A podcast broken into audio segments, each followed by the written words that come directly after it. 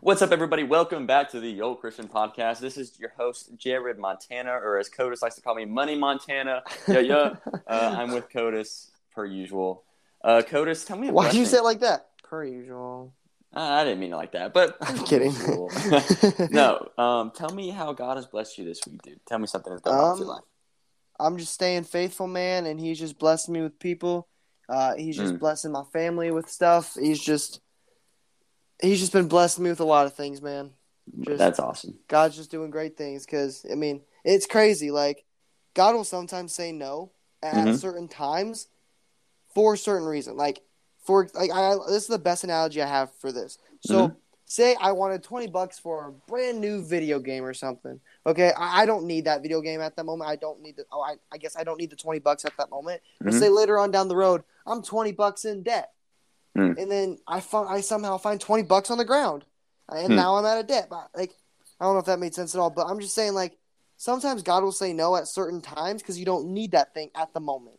And that's just the biggest thing I've learned the past week. Like just stay faithful to God and he will bless you. Yeah, absolutely. Oh, and now now I'm gonna go back to Proverbs 28 real quick. But Mhm. Proverbs 28, I think it is.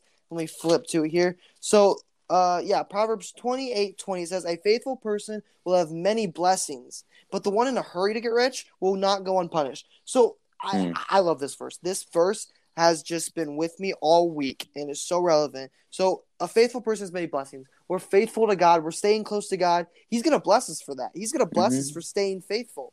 But Yeah. the one in the hurry to get those blessings or, or in a hurry to get those riches, Mm. that's not going to work out because Yeah. our timing is is not as good as God's timing. God's timing is way more superior. So stay, and it says that God will give you what your heart desires. Obviously, if it's in His will and everything. So Mm-hmm. just stay faithful to God. He knows your plan way better than you know your plan. So Absolutely. that's what that's just what I've been learning and being blessed with lately. I love that. It's so cool that you're able to recognize that too, because a lot of times, like people be like, "Oh, I did this, I did this," and so Mhm. because I did this, I got this, you know. But no, Yeah. it's it's so cool, which I'm sure you you played a part in some of the blessings that you've received, but ultimately, it is from God. It is a gift from Mhm. God, and so um, it's so cool that you're able to to recognize that. God is good, man. All I'm saying. Absolutely. So, in today's uh, episode, we're going to talk about the book of Jude. We're going to go through it. We're going to dissect it. We're going to talk about it. And yes, I said the book of Jude. Uh, some of you might not have known that it's a book. It's a very short book. In fact, it's only one chapter. And so, we're going to go through it. And here's the purpose of the book of Jude it's to remind the church of the need for constant vigilance, or in other words, to keep strong in the faith and to oppose heresy. Whoop, whoop. That's right. Calling out the. Uh, That sounds the uh, relevant. It does sound relevant. That's the sound of the police. Um, it really is super relevant because uh, just as prevalent as it was then, it is prevalent today. And so we are supposed to oppose heresy, but there is a proper way to do it. And let me tell you, if you don't do it the proper way, it can be disastrous. So we'll talk about that. So let's talk about the author. So the book is called Jude. Why? Because the author is Jude. And uh, who is Jude? So Jude is actually Jesus's brother. Um, he's Oh. also yeah. So he's also the brother of. James. Uh huh. So uh, super cool. Um, and so the audience that it was supposed to be written to is Jewish Christians, which at, at this time, majority of them were uh, Christians were Jewish Christians, but it's fine. And so it was written in approximately 65 AD ish, somewhere around there. So let's just dive into it, Coda. So starting out right off the bat, it says, This is a letter from Jude, a slave of Mhm. Jesus Christ and a brother of James. So let's That's- stop. That's one thing that I absolutely love. Yes. Like that is that is like right there. Mhm. That's just powerful in itself. Because yes. like, it, oh man, you you you take it away, but I love that. Yeah, no, and, and that's what I want to point out is that he called himself a slave of Jesus Christ. Like we Mhm. just talked about how Jude is a, it literally his his half brother Mhm. because it was Mary and Joseph's son, and of course Jesus would be the God the Father's and Mary's son. So technically a half brother. But anyways, um, by Jewish law, they would be full blood brothers. Anyways, it's fine. We're going to move on from that. But he says he's a slave of Jesus Christ. Why would he call himself a slave of Jesus Christ rather than the brother of Jesus Christ? Codis, what do you think? Because like for example, Jesus is my brother, but see like uh, I guess I'm a servant to him. Like I, that made no sense, but I don't know. I don't know. Yeah, that's okay. So I think that there's a reason that he says a slave of Jesus Christ. Like as you said, Codis, yeah, we're definitely um, we're all We're in uh, debt. we are in debt because we uh, he did die for us. He mm-hmm. cleansed us of our sins on that cross, and um, in that regard, we are a slave of uh, Jesus Christ. But I think it's important because because he is the brother of Jesus Christ. I think at this time, everybody that knew that would probably value him more than the average individual. And so I think when he admits that he's a slave of Jesus Christ and he doesn't identify himself as a brother of Jesus Christ, mm-hmm. I think he's humbling himself. I think yeah. he's I think he's getting rid of the the possibility of pride. And so I don't know about you, but if I was a brother of Jesus, I'd be I'd be gloating, being like, "Yo, I'm Jesus's brother, everybody." I mean, kind of, yeah. Exactly. And so I and and it's really cool that he uh, decided to not do that. Of course, he was led by the Spirit, and so he humbled himself and labeled himself a slave of Jesus Christ. But, anyways, that's not even the first full verse. So uh, we're going to keep going through, but he says, I'm writing to all who have been called by God the Father. And he goes on to say, who God loves you and keeps you safe in the care of Jesus Christ. So may God give you more and more mercy, peace, and love. So interesting how we know the purpose of this this, this book is to oppose heresy um, and to keep strong in the faith. So this is essentially a prayer that Jude is praying for the readers of this book. He's saying, that God give you more and more mercy, peace, and love. And so I want to just keep this in mind that when we are opposing heresy, we need to be showing mercy, peace, and love. Do not forget that. Mm-hmm. When when you oppose heresy, I'm going to repeat it twice. Show mercy, peace, and love. I think it's it's, it's super easy to forget about mercy um, whenever we oppose false doctrine and stuff. So just keep that in mind. Anyways, he goes on to say, Dear friends, I've been eagerly planning to write to you about the salvation that we all share, that is, of course, through Jesus Christ. And by now I find that I must write about something else, urging you to defend the faith that God has entrusted once and for all time to his holy people. So, what are we called to do? We are called to defend the faith. And he says, I say this because some ungodly people have wormed their way into your churches. That sounds so familiar today. Mm-hmm. And now, if, if when I think about it, I'm like, when I instinctively think of church, like this growing up and before I became, I guess, more knowledgeable of individuals and humanity, but I would think that church is a place for good people but in reality, that's not the case. Now, we've heard the saying that the, the church is a hospital for the broken. I love that. But there's a lot of people that have, as this text says, wormed their way into the church because they didn't walk through the doors. They well, obviously they did, but they wormed their way into it. And so, yeah, um, which means that they aren't supposed to be there. Okay. And now, how do I know this? Because it says, he says, I say this because some ungodly people have, um, uh, have wormed their way into the church. And so, that's talking about your local church. So I go to a church called Crossroads. Um, that's like people worming their way into Crossroads, but ultimately it's also about the universal church and that you know the bride of Christ, everybody that's saved. And so there are people who are claiming to be Christian who aren't. They're ungodly people that have wormed their way into our community. And so they this is what they say. They claim that God's marvelous grace allows us to live immoral lives. Ooh! So in other words, Codis, you want to say the, the sentence if you if you can think of it? Maybe. I, I not I think of anything at the minute. Okay, so when people say Jesus didn't die for nothing, oh yeah, that is what this is entailing. If you if you don't sin, Jesus died for nothing. Exactly. Man, Holy Spirit better hold me back because someone's about to get Holy Spirit slapped. I love that. But that's that's essentially what it's saying. They're, they're, they say these these false teachers, the people that have wormed their way into the churches, they're saying that God's marvelous grace allows us to live immoral lives. Now, if you've read the book of Romans, or if you listen to our, our facts, if you listen to our, our Romans podcast, then you know that we cannot abuse God's grace. That if we're truly saved, we will um, become slaves of Christ, as Jude uh, talks about, and we will die to the flesh, and we will yes. be guided by the Spirit we um, and so anyways just go listen to romans uh, podcast but good podcast. it is very good podcast. Um, it's our podcast. It's just different episodes so y'all go check it out. Um, and so they go on to say that the condemnation or sorry jude goes on to say that the condemnation of such people remember these, these people that have wormed their way into the churches. The condemnation of such people was recorded long ago for they have denied our only master and lord jesus christ so ultimately, these people that are claiming to be Christian, these people that have wormed their way into the churches, they're teaching that uh, we can abuse God's grace. And ultimately, because of that, they have denied Jesus Christ.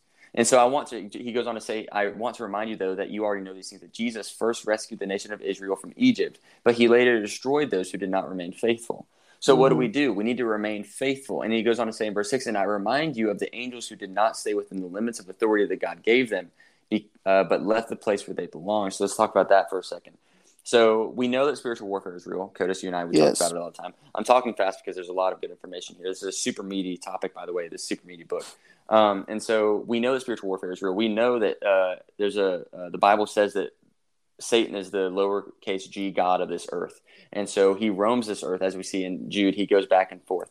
And so um, you cannot deny that spiritual warfare is prevalent and that they are Mhm. these demons, fallen angels, Satan, they are roaming the earth and trying to steal, kill, and destroy us, right? Uh, to take us from God, because ultimately God wants us to be in heaven. And so Satan is trying to keep as many people f as possible from getting into heaven to enjoy paradise with the Father, because he is a sore loser and he will not live Daddy issues. facts. He's trying to take as many people from God that he can. And so I want to point this back out. Need I remind you of the angels who did not stay within the limits of authority that God gave them, but left the place where they belong? So God has kept them securely changed or chained in prisons of darkness, waiting for the great day of judgment. So if spiritual warfare is real and there are angels or uh, demons walking amongst us, then it says here that some of them are Mhm. securely chained in prisons right now. So how is that possible? Well, and this is uh, what I'm about to say is biblical theory based off biblical principles. So stick with me. So in Genesis chapter six, it talks about the Nephilim, and so when you go read Mhm. Genesis chapter uh, six, verses four through eight, it talks about how these uh, the sons of God, who are believed to be fallen angels.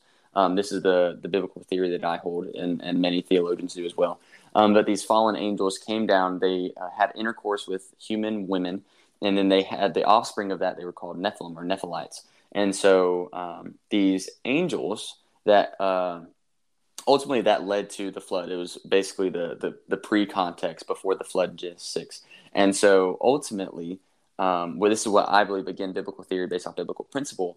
Because we know that some angels are roaming free on earth, um, and we know that these, as Jude chapter uh, or cha- well, the one chapter verse six states that some are locked in prisons. I think that God locked the ones that had intercourse with women away in chains because um, they were so wicked and he didn't want them to roam the earth after the flood and continue to repopulate the earth with these Nephilim, these Nephilites. Hmm. Um, and the reason why I think that is because I think we've talked about it before in a podcast, but this is Yeah, I uh, I'm have. I'm not going to talk in detail about it because that's not the point of this topic, um, this this episode. But um, the reason that these fallen angels would have sex with with women is to the human women is to infiltrate the bloodline, and so they were trying to uh, allow uh, an- angelic DNA, fallen angel DNA, mixed with human DNA to be in the DNA of Jesus Christ. And so they were trying to before Jesus because they, they, they knew that Jesus Christ was uh, was real. They knew that he was part of the Trinity. They were they Yeah. existed in heaven. They and of course Jesus existed before his his physical appearance on earth. Um, and so I think because they knew Jesus Christ, they knew what God the Father's plan was through Jesus Christ. And so they wanted to try to free themselves by allowing the blood uh, to be in their their angelic blood to be in Jesus. If that doesn't make any sense, feel free to DM me on Instagram, Yo Christian Podcast, and I'll be happy to explain it much Mhm. much more in depth. Um, but for now, we're going to keep moving on because that's not the topic of this episode. Um, and so he goes on to say, uh, God has kept them securely chained in prisons of darkness, waiting for um, waiting for the great day of judgment. And so don't forget Sodom and Gomorrah and their neighboring towns, which were filled with immorality and every kind of Mm. sexual perversion. So just a throwback to Sodom and Gomorrah, um, Job had housed a couple of angels, and so the people of the town saw that. They went to Job's house and they said, "Hey, we want to have sex with those uh, angels that were appearing as men." And so they said, "Bring them on outside so we can have sex with them." These were the men of the city. And so um, not only does that entail homosexuality, but it includes many other counts of sexual immorality. And so God, of course, as a result of their uh, incredible amount, uh, incredible not being good in this situation, amount of sexual immorality, he decided to rain fire down on the cities of Sodom and Gomorrah.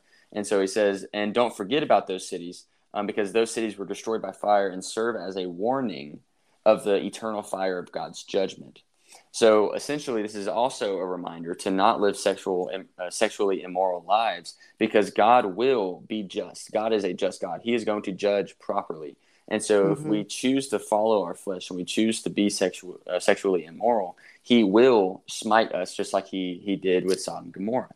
Um, they were destroyed by fire, and so as a result of our belief, um, as a result of our sexual immorality, if we if we aren't cleansed by the blood of Jesus Christ, we will have be uh, be destroyed by eternal fire and destroyed. Not you know you won't just cease to exist. You'll have to suffer the consequence of your belief. Yeah. But In verse 8, it says, In the same way, these people who claim authority from their dreams. Okay, so now this is again referencing the people who have wormed their way into the church. This is still referencing the false teachers. In the same way, these people who claim authority from their dreams live immoral lives. So, how many, uh, Codis, I don't know about you, but I see on TikTok all the time people who are like, I had this dream and God or Jesus appeared to me and he showed me Yeah. this and this and this. It's everywhere. Mhm. So these people, false teachers, people that worm their way in the church, they claim authority from their dreams. They live immoral lives, defy authority, and scoff at supernatural beings. So these are three ways that we can identify a false teacher. Well, I guess really four. If they're claiming to to have had a revelation from their dreams, that's one. Two, uh, this is this is more of a identifying fruit because we know in Matthew chapter seven it says you know a good tree by its good fruit and a bad tree by its bad fruit. This is examples of fruit is if they live immoral lives, that's a bad fruit. If they defy authority, that's a bad fruit. And if they scoff at supernatural beings, that's another bad fruit. There have been many a times where I'm talking about uh, spiritual warfare and I'll talk about demons and angels and, and people will think I'm crazy and they'll scoff at what I'm saying because they're scoffing at supernatural beings. So that would be an example of a bad fruit. And if they are claiming to be of God and they deny that, I would be hesitant to listen to what they have to say. But verse 9 it says, But even Michael, one of the mightiest of angels, did not dare accuse the devil of blasphemy, but simply said, The Lord rebuke you. So why does the why does Jude say that right after this? He says that because when we look at those four things, the if they claim authority from their dreams, live immoral lives, defy authority, and scoff at supernatural beings, these are bad fruits. But even though we see that, does not mean that we should uh, slander them. Why?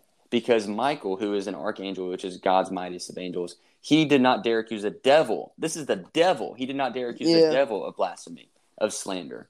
And so we need to be careful because the when uh, the, if we break the ninth commandment, which is uh, bearing false witness, which is slandering, right, lying about somebody else, if we do that, the results of that are astronomical.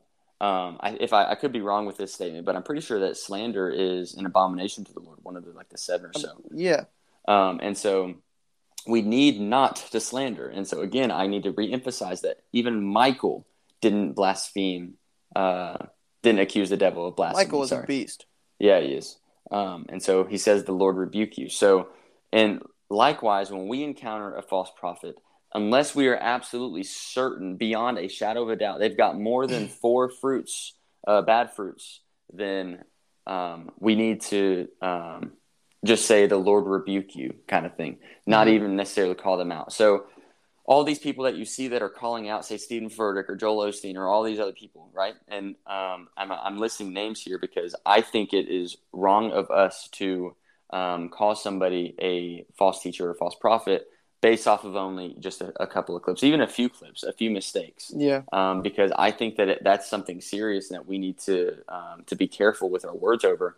And so I think there's a lot of people that um, don't recognize how important it is or how serious it is to label somebody correctly and how serious it is if we don't label somebody correctly.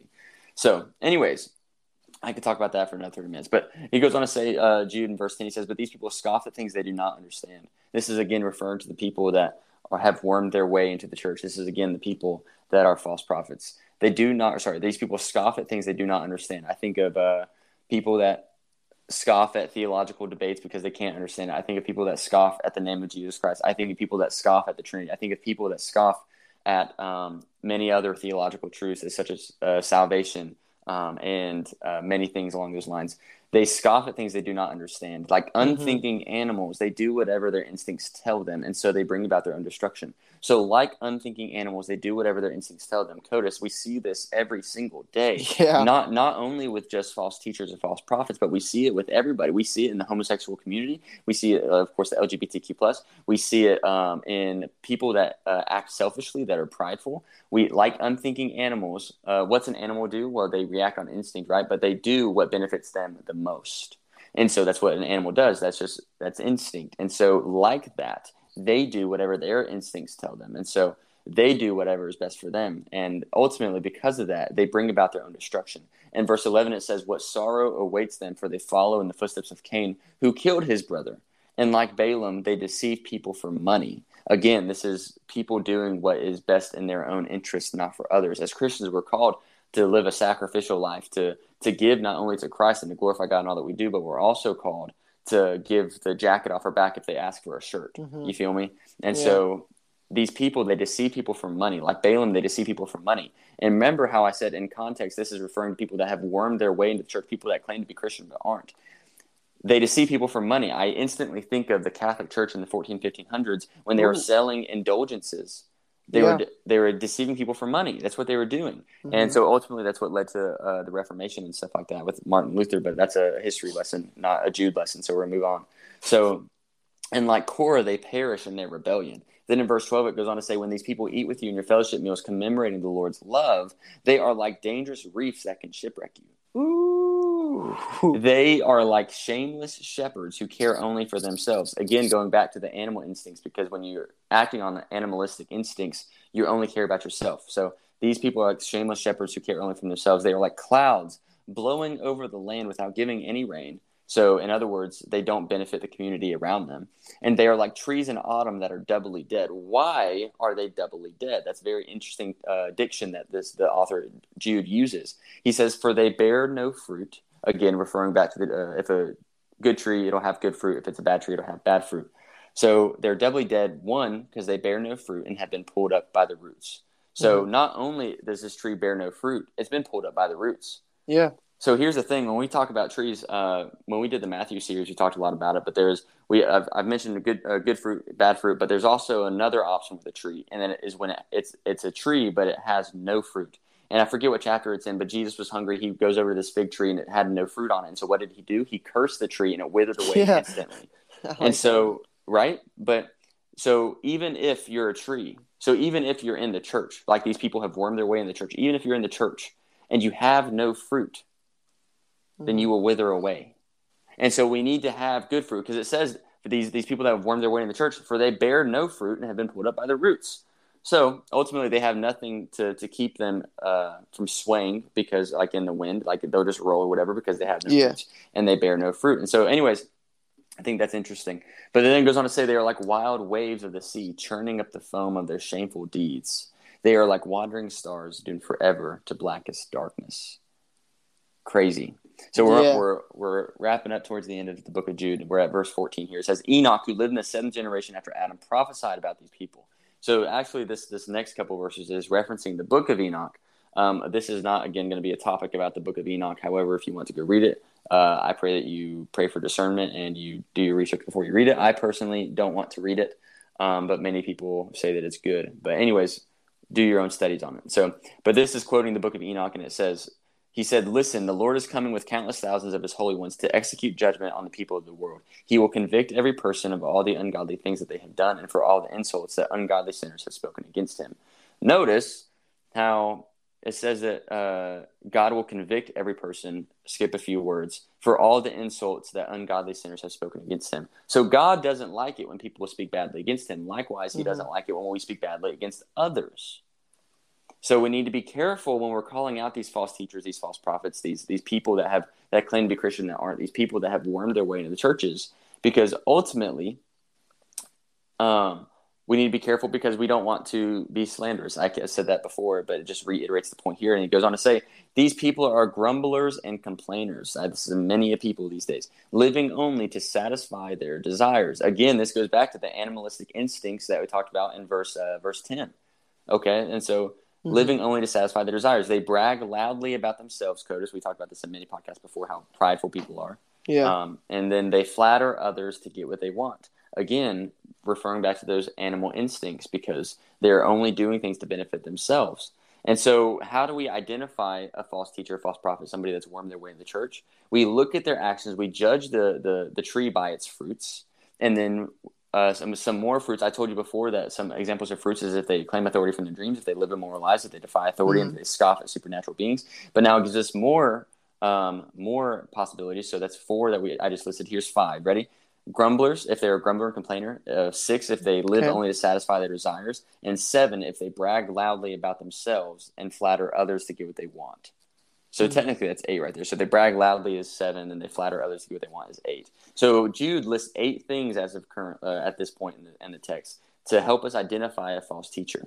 Then he goes on in verse 17 to say, But you, my dear friends, must remember what the apostles of our Lord Jesus Christ predicted. They told you that in the last times there would be scoffers whose purpose in life is to satisfy their ungodly desires. So again, You see a lot of that. ex- exactly, exactly. It's everywhere, dude. And Yeah. so, um, TikTok is a big. Oh, dude, yeah, yeah. Like the the amount of misinformation about the Bible that spreads in Yeah, TikTok it's- is it's sad. insane. It Like, is. It really imagine is. how many people are being misled. Yeah, for real. And it's it's the ones that uh, that are misleading that go the most viral. I feel Mhm. like. Yeah, It's, it's really sad. it's never like the No, other ones. right? Very rarely. Um, and so this is just if we to remember how I said there's eight different points so that we can think of or that Mhm. we can remember to identify these people, these these people that wormed their way in the church. Well, Yeah, Jude summarizes it here in this one sentence in verse 18. He says, There would be scoffers, so they're going to scoff, whose purpose in life is to satisfy their ungodly desires. So they're going to be focused on themselves. That's how we can really justify uh, calling somebody a false teacher. Mhm. So these people are the ones who are creating divisions among you. That's another thing that he says. Um, so that's nine. That's 10 things that he's listed. They follow their natural instincts because they do not have God's spirit in them. So that's just go, proof that goes to show the original statement about these people that they are people that claim to be Christian that aren't. They have wormed their way into the church. Um, they claim to be Christian, but they don't have God's spirit in them. And then Mhm. verse 20, but you, dear friends, must build each other up in your most holy faith. So in other words, when we're in the church, this is this is why it's important, okay? So when we're in the context of church, we must build each other up in your most holy faith, pray in the power Yeah. of the Holy Spirit, and await the mercy of our Lord Jesus Christ, who will bring you eternal life. In this way, you will keep yourself safe in God's love. So I say all that to say this because even Michael did not accuse the devil of blasphemy, likewise, we need not dare accuse uh, individuals in the church unless we are without a shadow of a doubt certain that they are incorrect in their teaching. If they are if they are living to satisfy themselves rather than satisfy God, because we are all called to glorify God in all that we do, um, and so Mhm. just like nine times out of ten, if you're thinking you want to call somebody out on them being a false teacher, uh, and I, I'm speaking, I'm stepping on my own toes here because I've done it many times before. But nine times out of ten, we need to bite our tongue, is what we Yeah. just, is what it's saying. Um, and so I in have this, to do that a lot at school. right? I bet you do. Yeah, and especially because you don't go to like a Christian school or anything. Not that, not No, that, that means no, anything, it's but definitely not. yeah. So, and it's even bad. if you, even if you did go to a Christian school, like that doesn't necessarily help anything. Like I went to a Christian school, and Luke went to a Christian school, and we we had similar experiences, but um, not near to the extent that you have. Like you've gone through like a, a bunch of crap with your school because of your faith. It's kind of it's kind of it's kind of a cool story, honestly. It is. It's gonna be cool to tell my kids one day. Exactly. Um, and people say we don't face persecution. Anyways, uh, persecution is relative. So in verse 22, it says, And you must show mercy to those whose faith is wavering. So again, in the context of church, this is who it's speaking of. And you, dear friends, must build each other up in the holy faith. Um, you must show mercy to those whose faith is wavering. So, how do we know it's talking to people that are in the context of church? Because if their faith is wavering, that means they have to have faith in the first place. And so, it says, rescue others by snatching them from the flames of judgment. Show mercy. This is, if you've ever heard the saying, uh, love the sinner, hate the sin. This is where we this is where we get it from. Uh, verse twenty three. It says, "Show mercy to still others, but do so with great caution, hating the sins that contaminate their lives." Now, I want to sit on this for a second. Rescue others by snatching them from the flames of judgment. So, show mercy to still others. So, we need to show mercy to all individuals that claim to be in and of the church. Show mercy to them, but it says, "Do so with great caution." Hating the sins that contaminate their lives. So the reason it says to do so with great caution is because Codis, we've seen the effects of this is, is how people react when we say love the sin or hate the sin, because ultimately the, the people that hear that they think, okay, well, how can you hate a part of me but claim to love me? That makes no sense. Yeah. Which is which is a logical thing to think if you're uh, if you hear that, right? And so that's why he says do so with great caution. Because we need to show mercy to still others. So, in other words, we need to show mercy to calm others. So hate the sins that contaminate their lives, but show Mhm. mercy to them and be very cautious with how you go about doing that. So, how do you show caution? You choose your words wisely and you act wisely. You do certain things uh, for a specific reason. Um, so just be careful with your actions. Be careful with your words. That's how you do. That's how you exercise caution in those situations. Now, this is the the final couple of verses. He says, "Now all glory be to God, who is able to keep you from falling away." And will bring you with great joy into his glorious presence without a single fault. Thank the Lord that Jesus died and took the punishment of our sins on the cross. Get for real. verse 25 says, All glory to him who alone is God, our Savior through Jesus Christ our Lord. Well, that just goes on to explain what I just said. So all glory, majesty, power, and authority are his before all time and in the present and beyond all time. Amen. So ultimately, what this is capping off with is saying that God is all knowing. That's, that's what it is. And, and it will be whatever God wants it to be. So even though we deem something as bad as like a false teaching, God will hold them accountable. God will, um, He knows what they're going to say, and He knows how He's going to uh, judge them on Judgment Day, and He knows the their the condition of their heart. It, here's the re, uh, the reality of it. When we look at somebody who's teaching uh, mis, uh, misinformation, we don't know the heart. That we they might genuinely think that they are teaching what the Bible teaches, but in reality, God knows their heart. Now, if they are following the desires of their own heart, God knows that, and then God will. Uh, that's and at that point they would be a false teacher, a false prophet. They'd be somebody that has mm-hmm. wormed their way into the church, and God is the one who's going to hold them accountable. It's not really our job to do that. Um, it's not our job to condemn. No, our job is, as verse twenty-three says, to show mercy to still others, to show mercy and hate their sins that contaminate their lives. It is going to be God who holds people accountable.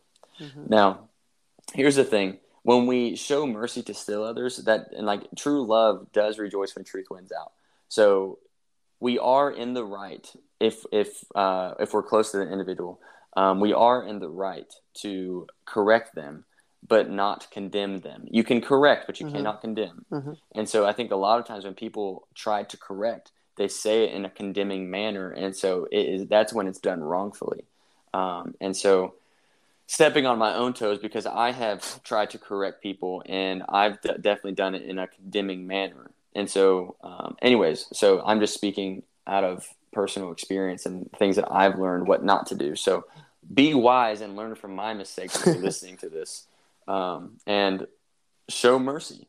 That's what we're called to do. We're supposed to show the mercy that God has shown us. We're supposed to show the forgiveness that God has shown us and show the love that God has shown us. Mm-hmm. So, um, anyways, I say all that to say this. Thank Jesus. That's what it comes down to. Yes. Thank Jesus that we are saved.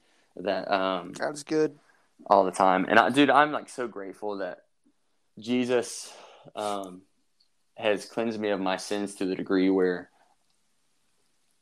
I'm not going to be judged the way that I judge others. Well, granted, yeah, I know the Bible does say that you will you'll be judged the way that yeah, you judge others. Six. Exactly, and but because I am saved, I will not face the condemnation that I deserve because I'm so happy, like, man. Because Jesus had he had every chance to like get out of that, and mm-hmm. like I love how he said, "Father, if it is possible, let this cup pass for me. But mm. if, if it is let if it if it is in your will, like don't let it." And like, it's just so crazy to me. Like, I don't know. I love yeah. God. Absolutely. I'm glad you say that. I'm glad you say I love God all the time. It's nice. yeah, I, I, I say it quite a bit. Yeah, well, it's it's good to love God. yeah, yeah, that's what I'm saying. You know. But and honestly, like maybe this is just the um, the lack of empathy in me, but I don't understand how somebody cannot love God because now I understand if you don't believe Jesus is real. I guess I can understand why you don't love God at that point. But like, if you believe that Jesus died, because there's like we look at James chapter two and it says even the demons believe, right? And so, yeah. um, just because you believe in the the historical facts of Jesus' death and resurrection, um, that doesn't mean that you're saved. And so, if you believe that that's true, based even off of history or whatever, and you still don't love God, then I don't understand that because mm. like this man literally, I say this man, that's that's I, I've been convicted about that because I feel like that doesn't hold enough reverence yeah. to God Almighty. Then which again, I don't. How do you like? Yeah. How do you explain something so amazing? Yeah. So this man, this God, this God Almighty, the Most High King, the Most High King, He died for each and every one of us, and if if you know that He died for you, then how can you not love a man that died for you, mm-hmm. uh, a God that died for you? You know, it's just it's uh, I guess it's the condition of the human heart and how based off of what this this book says, it's the animal instincts, only caring for yourself. Um, yeah. So there's the answer to that question. So if you ever want to learn about false teachers, false prophets, if you don't remember this podcast episode, go read the Book of Jude again. Um, very, dude. Like, yeah, if you listen to this and you don't remember a single thing, go read the Book of Jude. Exactly. Just go read it. um, we well, I, I just read the. I don't know if y'all knew this or not, but I just read you the entire chapter, and we Yeah. dove we dove deep into each every verse. That So- was only thirty minutes worth. Yeah. So um, not only have you heard or read the book of Jude, you've also studied the book of Jude now. So Yeah. congratulations. Um, so, but um, Codis, what are your thoughts? I kind of I, I wanted to speak fast because I didn't want it to be an hour long episode. It's a, it's a good book. It's a it's a very relevant book. I would say Mhm. it's a nowadays very relevant. for sure. Yeah, I think because of its relevancy, that's why it's my favorite book. Yeah. Well, It's awesome. Outside of the Gospels, Yeah. you know, I can't Uh, say that. uh, outside of you know yeah, outside of life. exactly. Yeah, which John is a good book too, but it's Yeah. still Jesus' life. So, anyways, What's your uh, favorite gospel, by the way? you know, uh, there's a reason that we did Matthew. Yeah, yeah, Um, I, I'd agree there. It was just the first gospel I went to, and it's just not the same as the other ones. Yeah, and and honestly, like I did the same thing. So like I read Matthew, um, which was Mm-hmm. years ago. I read Matthew, and I was like, okay, well, so Matthew, Mark, and Luke, they're all the synoptic gospels, so they all tell the exact same stories. And so it's Mhm. like, well, I don't need to read Luke and Mark because I just read Matthew. It's the same things, which wasn't wrong, but it's not right also. And and uh, so I've always just had like you a preference for Matthew, but I will say that I think John is better for somebody that's never read the gospel. Yeah, it is. So, um, I'd agree with you. but anyways, yeah. So outside of said. those, right? With that being said, um, but yeah. So outside of the Gospels, Jude is definitely my favorite. I do like Hebrews. I really like James. Mhm. Um, obviously, I really like Romans. I do. I love Ephesians. I love Galatians. Like I could just. Anyways, You're a wisdom guy. I am a wisdom guy, and so Paul was was very wise. Um, notice how all of my favorite books, except for Jude, were written by Paul. Well, yeah. Gr- Well, granted, practically the whole Bible was written by Well, Paul. Well, yeah, the the whole New Testament. There's 27 books in the New Testament, and I His think hand must have hurt. right. You know, this man in his free time is just like constantly writing. Which I say that, but like at the end of Romans, Tertius, I think his name was, was the guy that wrote for him, wrote for Paul. Oh, that's a good point, actually. Yeah, so he had a scribe write for him. But even then, like you know, like this man is just talking. He's got a scribe writing down what he's saying. Yeah, like, that's just dude, one, one sec. Exactly. That's awesome. Um, so, anyways, yeah. So if you've listened to this podcast and you recognize that maybe you have wrongfully called out false teachers, then um, and you, I, I highly encourage that you pray to God that you confess your sins. Likewise, that I, I'm confessing. Um, now, so here's the cool thing about confessing. Though, like we need to confess to God, but we also need to confess to others. Um, and so, by confessing my mistakes uh, on calling out people wrongfully, um, I'm confessing my sins to all the people that listen. So there you go. Um, what I don't, here's the thing though, like if you ever listen to somebody, let's say a pastor or something, and they don't ever tell you their mistakes, Mhm. I'm gonna say that's a red flag. Yeah, my Personally. pastor admits it. He's like, "Yo, I messed up, guys. It was my fault." Yeah, I like, I love that about him. because in, in Romans chapter three, it says all have sinned and fall short of the glory of God, right? Or is that six? That's Romans five eight. It's my senior quote. No, that's yet while we're still sinners, Christ died for us. That's Romans Uh, five. what'd you say? Uh, yet while no, what did I say? I said uh, all, all fall short of the glory of God. I don't know if that's what I said, but that's what I meant to say. Oh, that's uh that's uh Romans four. Um, Is it three twenty three or six? Anyways, it's in um, Romans. It's it's either Romans three, four, five, or six. It's I quote it so often. I like on any other I day. think, I could be able think it's tell you. three six. It's three six. I think it is. Um, so, anyways, all fall short of the glory of God, and so because of that, I think pastors, if they don't tell you where they're messing up, then Yeah. I think they're a little too prideful. And and if there's a pastor, if there's a leader who is prideful, big old red flag. So, Yeah. anyways, that's just me speaking from church experience. Not not necessarily. I'm not saying that I've ex- encountered a pastor that has a. Oh, here has we been- go. Your church. I'm kidding. No, no, no. 'Cause Uh, there's always those videos are like the church did this to me, and this is why I don't believe. And yeah. I see a lot of those. Oh yeah. Oh, dude, I is got a story. Let me finish my thought, and I'll tell you this story. So, right. I, I just want to clarify. I actually have not had a pastor that has been prideful in, in the sense where that's a red flag. So, if anybody from any of my all of the churches I've been to hears this, I'm not talking about those pro- pastors. I promise. Um, I've actually I've had very humble pastors my whole life, so it's been good. But anyways, um, so my wife, she was in class the other day, and it, like the topic of sexual assault came up. Not one but two individuals say that they were sexually assaulted by members of the church and Are that you were like kidding me? in leadership communities in the church. What? And, yeah, and so of course Jenna um, you know was like, upset for them, obviously, but it's like so frustrating Gosh. because people that are claiming to be of God do this stuff. And obviously, we all sin, but like at the same token, like for whatever reason in our minds, some sins are worse than others.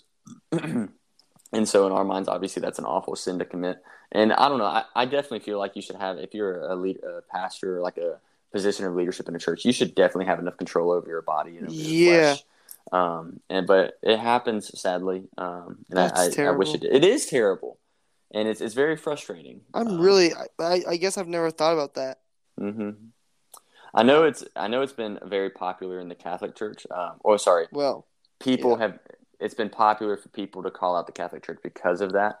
Um, Yeah. but you know, it's it's uh, Satan yep. doing what he does. Is that's what it is. And ultimately, here's the thing: He- Satan is succeeding in the fact that it th- those people's actions are leading people away from Mhm. God's truth.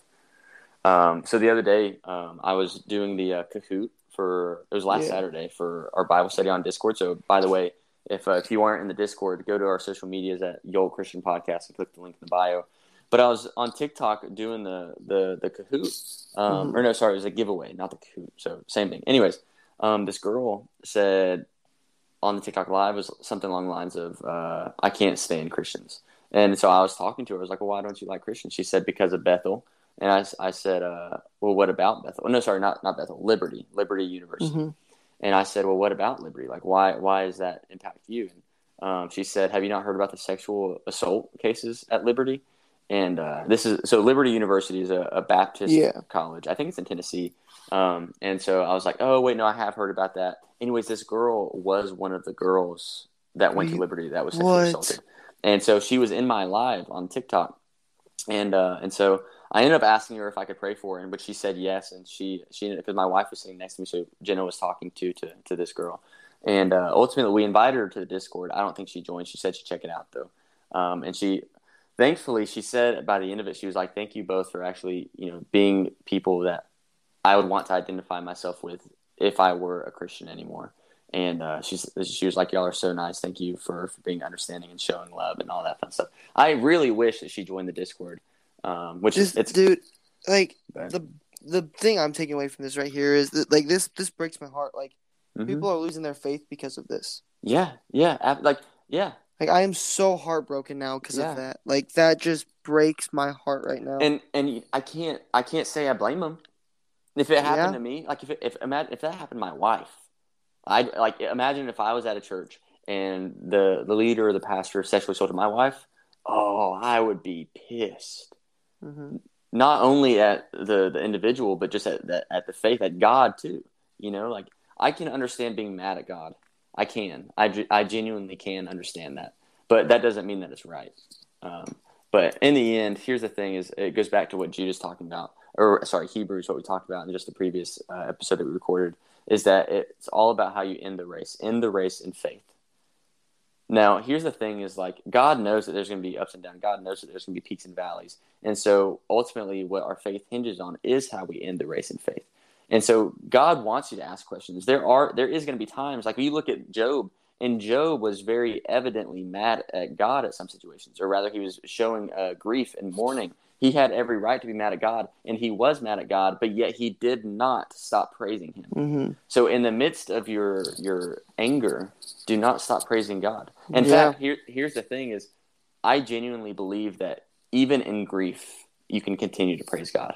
hmm I think that if you acknowledge the joy um, in the midst of your grief, because I think God will bless us with opportunities of happiness in the midst of grief hmm um, and with anger, as Job encountered. And so I think that when we think of God in those moments of grief, instead of focusing on ourselves, this is just my own personal beliefs. I believe that if we think to thank God in the midst of our grief, I think that's a, a, what we're looking for a very important way to praise God. Yeah. So, anyways, but going back because I'm just kind of rambling at this point. Um, Codis, you're absolutely right. It's very disheartening that people are leaving the faith because of this. So, um, but what are, what uh, any last thoughts before we wrap it up? No, I nothing like that. None. Okay, I, I think I tried to wrap it up like 20 minutes ago. And, Yeah. Well, um, you know. it, it happens. So, anyways, if uh, if you listen to this podcast and you've uh, you've I don't know, maybe you've recognized that you are mad at God for the wrong reasons and you want to come back to Him, or maybe you've realized that you've wrongfully accused people and you need to ask uh, God for uh, to be forgiven and you need to forgive the people that have wronged you. Um, anyways, if you want to come to Christ, Codis has a prayer for you. Dear Lord Jesus, thank you for dying on the cross for my sins. Please forgive me and come into my life. I receive you as my Lord and Savior. Now, please help me to live the rest of this life for you. In the name of Jesus, I pray. Amen. Amen. Well, with all that being said, I love you. Codis loves you. Uh, Luke Bauer loves you, who's going to be in the Ecclesi- Ecclesiastes Yes. chapter. But we love you. Godspeed.